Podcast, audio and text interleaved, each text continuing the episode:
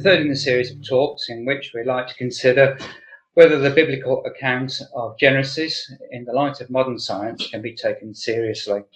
And ask the question is after the first few chapters of Genesis being proven as unreasonable by modern science, or can we take the Bible at its word and believe in six days of creation 6,000 years ago?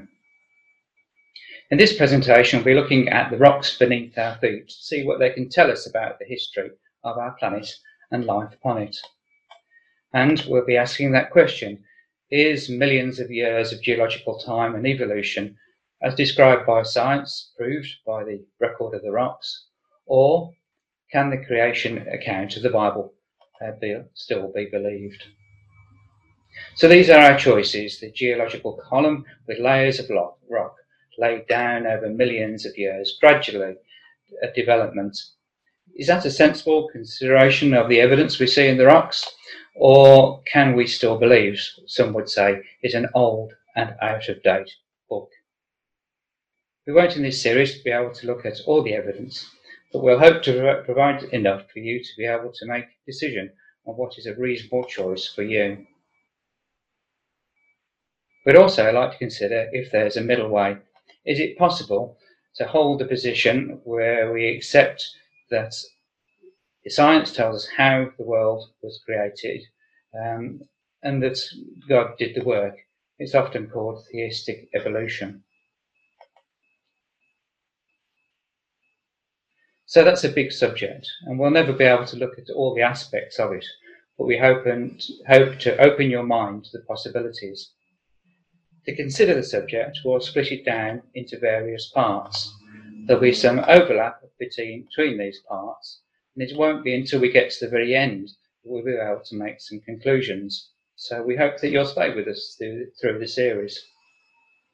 In the last presentation, we looked at the complexity of life and concluded that the, the suggestion that a single protein even could come into existence by chance was unreasonable and that the simplest forms of life needed about 75 protein amongst many other complex molecules to make them work. So the idea put forward by science that life started spontaneously is really without support with the evidence. To start with, I would like to point out we don't profess to have the answer to every problem, though we respectfully claim that neither does science. We'll try and be fair when we come to these problems and present the evidence that you can come to your own conclusion. Though clearly we hope with us that you'll agree that there is sufficient evidence to make the biblical account a rational conclusion. So uh, to our consideration in this presentation, the record in and of the rocks. We want to con- continue our considerations here as it builds on conclusions of the last two classes and starts to build an alternative narrative to support it, which is supported, we believe, by the evidence. Now, the current position that science takes is that processes we see today are key to understanding the past. That is, general and slow and gradual processes. That the Earth, as we've said previously, is about four and a half billion years old. That life started about 3.7 billion years ago and then suddenly expanded at the Cambrian explosion about 540 million years ago into what we might recognize today as life and even ecosystems. And that this record in the rocks uh, have been accumulating at the same time as the rocks slowly built up over the layers. Now, the alternative position, then, as we've said, is that the Bible account gives creation in six days about 6,000 years ago. And in fact, this was shaped by a catastrophic event about four and a half thousand years ago. But on the face of it, these two views are just not compatible. How can we take the biblical view seriously in the light of modern scientific discoveries? So let's look at the scientific position to start with. Now, we've met these two gentlemen a few times before now, and neither of them were the first to propose their theories for which their names have become famous. But perhaps their works, more than any other, started the move towards the currently generally accepted scientific position. Charles Lyell's book, the, Geo- the looked at geology and suggested that the rocks were laid down slowly over a long period of time. And this gave room for Darwin's theory of evolution as the origin of species. Both men, as a premise for their work, started with the idea that what we could see around us was not the result of a creator, but of natural processes. So Lyell proposed that the layers of the rocks represented millions of years of slow and gradual deposition, and Darwin that natural gentle pressure and competition and chance mutations were sufficient for life to develop into the forms of, and complexity that we see today, even our very selves. And both men proposed that the fossil record supported that evidence. So, in this presentation, we want to look with an open mind at the evidence and to consider two lines of inquiry. We want to consider that the, show that the natural processes we see today and ask the question, are they a reasonable answer to the riddle presented in the geological column beneath our feet? And then we'll look at the fossil record and ask the same, does it fit with the theory of evolution, which we are told quite forcibly by science that is no longer theory, but is fact. So, how did Lyell come to his conclusion? Well, it's an appealing theory, isn't it? When we look at all those layers of rocks and see what's going on around us today, it seems to fit. But in this presentation, we'd like to look a little more closely at the evidence and see if it's a reasonable conclusion, or are there other possibilities that could quite reasonably support, be supported by the evidence. We're going to do this by taking a number of challenges at the current explanation that science provides and seeing if they fits. So to maintain some continuity with previous presentations and because it's particularly convenient, we'll start again with the Grand Canyon and a diagram which you've seen before. Here we can see a bit of the scale of the sedimentary layers in the geological column. And sedimentary rock, for those that are not familiar, is a term for rocks that are laid down, usually by water, layer on layer. Let's start by looking at the Coconino Grand Sandstone, which is near the top of the diagram you can see, and here is shown on this photograph. It's the pale layer in the red rock, uh, just above the red rock in the photograph. So here we can see the Coconino sandstone has been traced and can be found over most of central and eastern USA. Now that layer is hundreds of feet thick and it was eroded at some other place and deposited by water in this area, which is a lot bigger process than anything we see going on today. In fact, it's about 20,000 cubic miles of sand. Now that's a lot. But let's look a look again at the Kaibab limestone, which overlays the Coconino limestone. And here we can see that layer passes over most of USA as it is today. It can also be traced up into Canada and Alaska and over to Greenland. And then over the Atlantic into Africa and all the way to the Middle East as far as Israel. That's an enormous area. And just for a bit of variety and to bring it closer to home, here in the UK we're very familiar with the White Cliffs of Dover, which are a chalk formation, another rock laid down in water. Now these chalk layers can be traced throughout England and France and Northern Ireland, but also as far east as Kazakhstan, that's almost as far as China, and over the Atlantic Ocean back west to Nebraska and the middle of the USA. So it seems then that sedimentary sedimentation has generated these flurries of rock that we've been looking at. It's an enormous process, eroding and moving and depositing huge volumes of rock, unthinkable in the terms of today's processes. Maybe we need to think of something bigger, something much grander, something on a global scale. So let's look again at those layers of rock. And here they are again in the Grand Canyon. We can see the layers dead flat, both sharp, over vast areas. But this is a bit of a case of not seeing the wood for the trees, because the very existence of the Grand Canyon in this landscape presents a problem. The Grand Canyon is example, on a grand scale, of processes of weathering and water runoff and such like that cut into the layers previously laid down, breaking up those dead flatter lines and exposing the layers so that we can see them.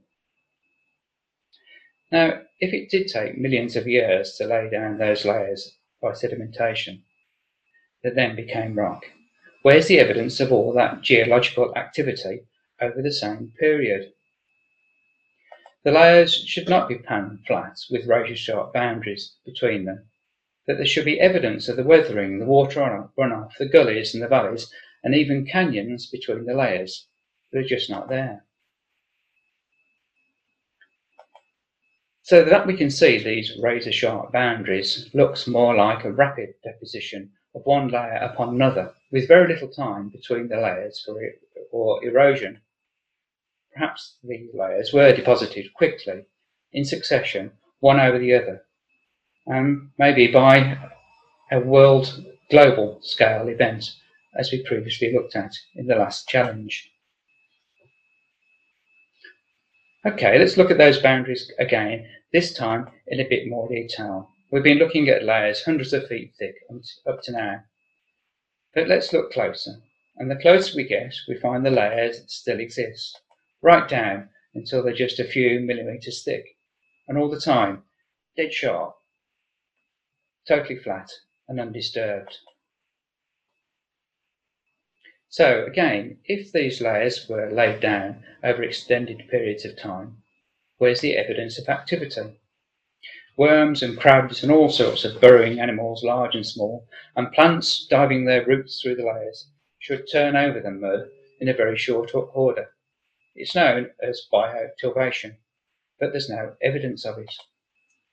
It's almost like those thin layers were laid down very quickly, one after the other again, without any of the activity that we see in the world today. So, can catastrophic events produce the sorts of features we see in the rocks beneath our feet? Again, Mount St. Helens is an, an event that we've considered in previous uh, presentations.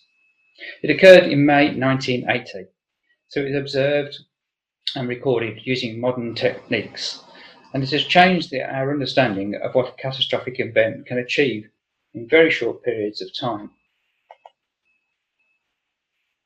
Top 1,300 feet of the mountain blew away in one morning and hundreds of square miles of the surrounding area were covered and deposited with mud and ash up to 600 feet thick. The old landscape was swept aside and a new one laid down. The area of the blast can be seen here in the yellow, about 20 miles, uh, to 20 to 25 miles from the crater itself. The deposits were made by repeated pyroclastic flows over a period of just nine hours and made layers just like we've been looking at in the Grand Canyon that we assumed had taken a long time to develop. But mud flows that followed did even more damage, and they reached much further than the blast. About two years after, melted ice that had been buried in the original eruption broke loose and flowed down the sides of the mountain, reaching 50 to 60 miles from the crater itself laying down more layers as they went.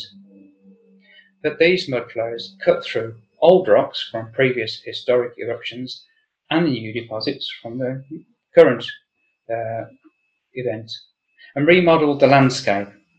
In fact, it made a 140th scale version of the Grand Canyon in just one day. Now, massive as this event was, it was small scale compared with events that we know have taken past in the, in the past. We'll look at that in a moment. So could the Grand Canyon have been formed quickly by a catastrophic event? Well, it appears so.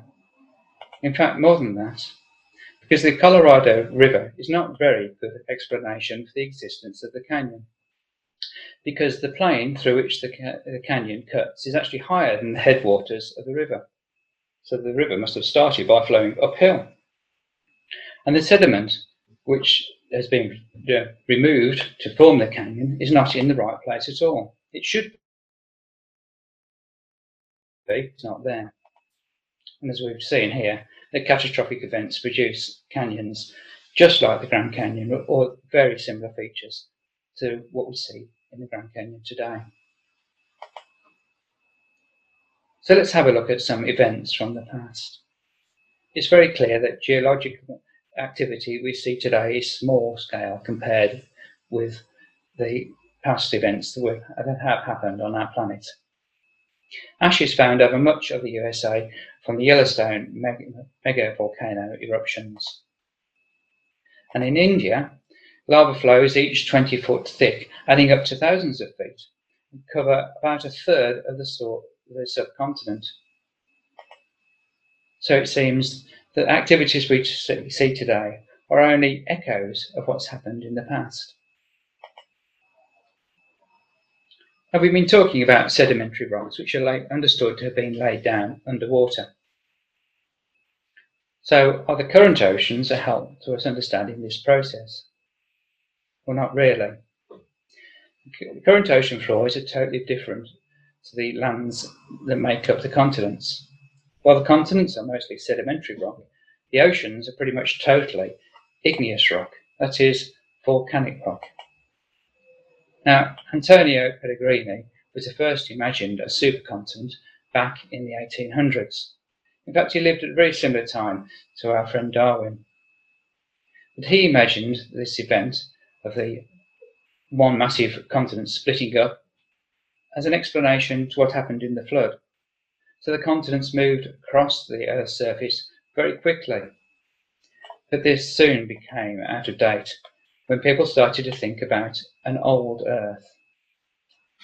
But the idea came back into fashion after World War II, when submarine warfare maps were made available to geologists. And the current theory of plate tectonics was established and is now accepted, although with much slower speeds of movement. The oceans today do not explain the land masses that we see around us. They are made by a completely different process. Now, this is a feature that we've been looking at but not discussed the great unconformity. It's an abrupt change in geology. You can see here some old geology. The layers laid down by some previous processes, tilted at an angle, were then cut off, planed away, and laid over by new layers. The old layers are cut off dead flat by some later event. The feature can be inspected close up in the Grand Canyon and then traced over enormous areas within the canyon itself. But it was first found in 1787 or described by a gentleman called James Hutton, who found it in Scotland in the UK. So it looks like this feature is worldwide. In fact, it has been traced throughout the world. So let's turn to our second area of inquiry, the record of the fossils in the same rocks that we've been talking about. Does it comply with the theory of evolution? Well, it is obvious that there's a progression of plants and animals within the record, and on the face of it, it looks like the progression we would expect from evolution.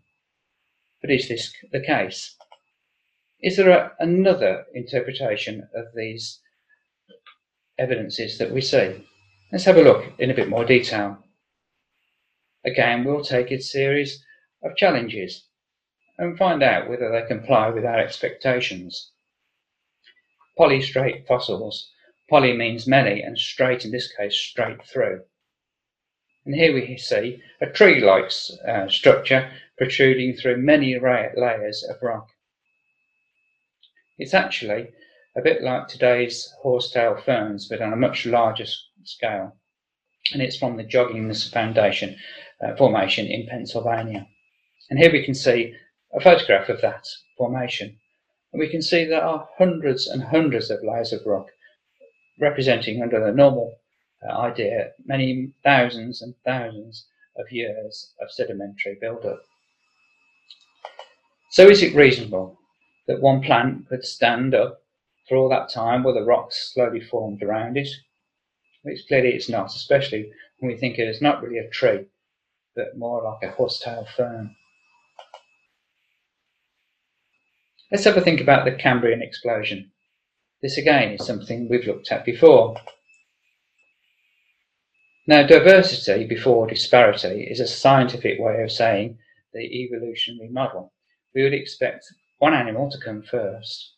This then would evolve into many animals, um, of, sorry, many shapes of the same animal before eventually making different animals.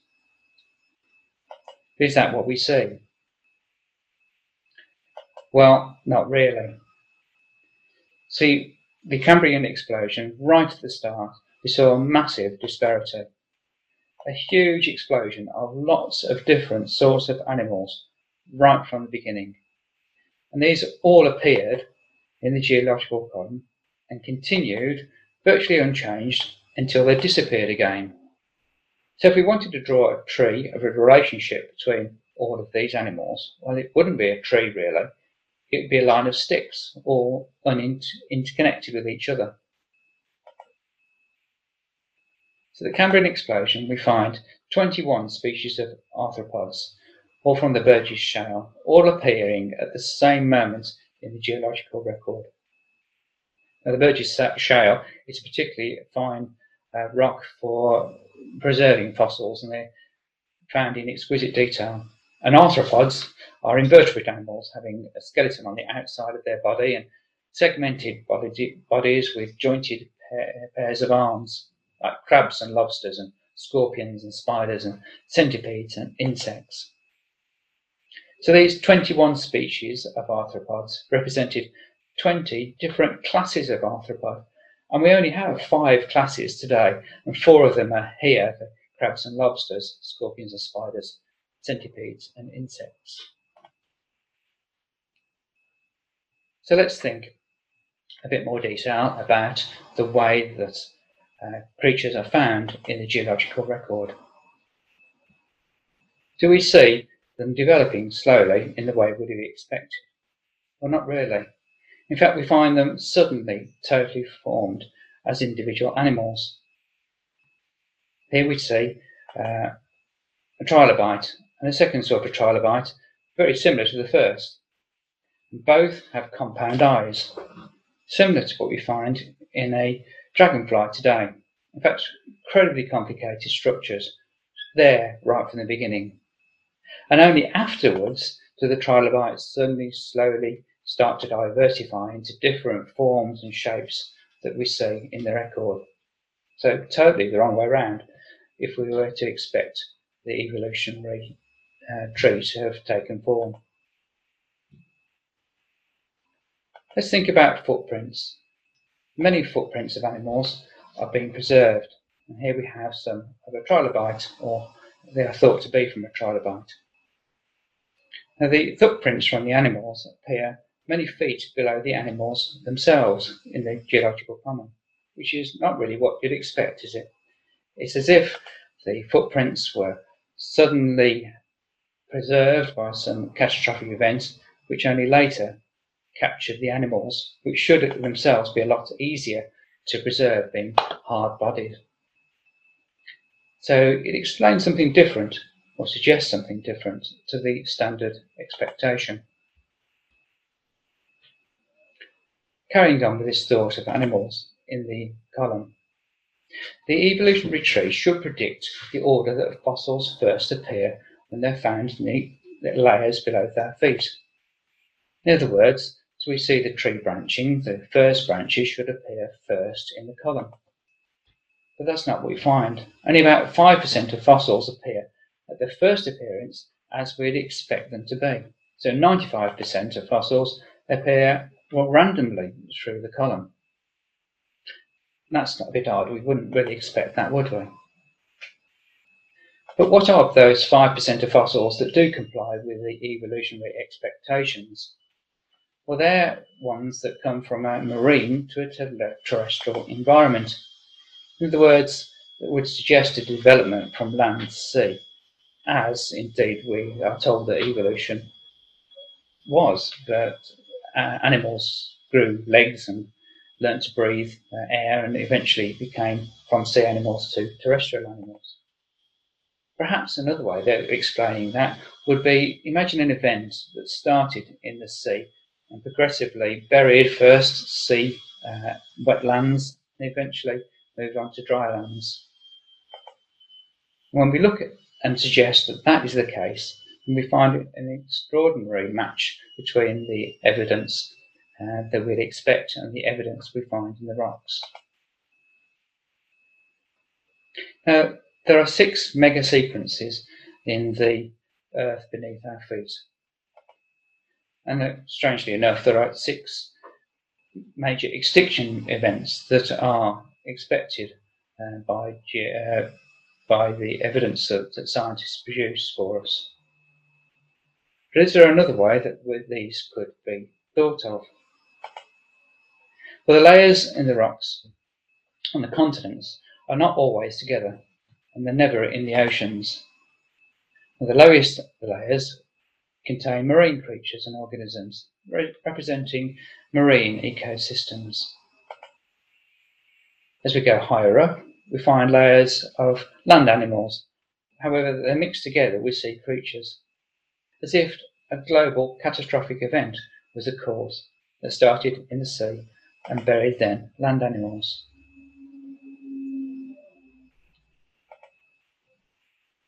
Let's think in another way because this would help to explain many of the things that we do see around us. Here we see a photograph from the Dinosaur National Monument fossil bone quarry in Utah in the USA. There are 11 types of dinosaurs all buried together and mixed up. But also amongst them are crocodiles, turtles, lizards, and clams. In other words, animals from wet environments and sea creatures. And it's quite normal to find shellfish amongst boneyards for dinosaurs. The vast majority of fossils appear to be buried in water, and this is certainly the expectation of science. But also they seem to suggest a quick bury, burial for many of the animals, as if they drowned. They're often found with their necks arched back, as if they were gasping for air. That last picture is Archaeopteryx a famous uh, alleged missing link. But many of the fossils also seem to be doing natural, everyday things. Well, that's the case for marine fossils at least. For many marine fossils are found, like this one having its dinner, or this one giving birth. They seem to have been caught out by the sudden catastrophe which came upon them. But others could see it coming in the mid-USA, there are boneyards of many thousands of mosasaurs, all buried together like a huge herd. But if it was a herd, then surely the whole family should be represented. But what we find is there are no young. Maybe they could see it coming, and the adults and the adolescents were able to run away, and the young were left behind, and then the catastrophe overtook them all. Now, it's actually quite difficult to become a fossil. If you were a little creature and you wanted to become a fossil, these are the things that you would have to avoid. First of all, you mustn't be eaten while you were alive, because then you wouldn't be a fossil. But also, you mustn't be eaten while you were dead, which is obviously much more difficult to avoid. And most dead creatures today are cleaned up by scavengers. And then you must avoid aerobic decomposers. These are the things that breathe air and decompose flesh and bone very effectively in the modern world. But you must also avoid anaerobic decomposers. These are decomposers that happen deeper in the ground that don't need air, just slower, but are still very effective. And then you must lay undisturbed over a deal of time, avoiding any geological activity. When we think about all those things, it's surprising that any fossils are made at all. And yet we have fossils of jellyfish here, and we've seen some animal footprints. In fact, it is something quite special that creates fossils, an unusual event we don't see happening today. Now, in the last 15 years, this has been taken seriously. Mary Schweitzer raised the issue in 2005 when she wrote in the scientific press and found soft tissue in dinosaur bones, a T Rex that was unearthed in Montana. That's staggering to think that there could be soft tissue in dinosaur bones. We think them as rock, don't we? And since then, there have been many finds of the same things cells and blood vessels and proteins in dinosaur bones. In fact, Nature magazine, in a paper in 2015, wrote that it was common to find soft tissue in dinosaur remains assumed to be 65 to 80 million years old. That's amazing, isn't it, really? It doesn't really make sense, does it? So, science has given us a story how the rocks and the fossils came about. And to start with, it looked reasonable. But as we've dug a little deeper, we've found problems. So, have we proved that God made the world and everything in it? I don't think so so far.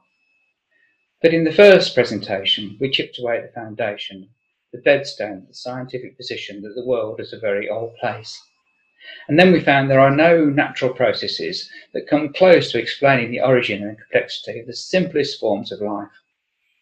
And now we have shown in this, this presentation that catastrophe explains many of the features we find in the rocks beneath our feet.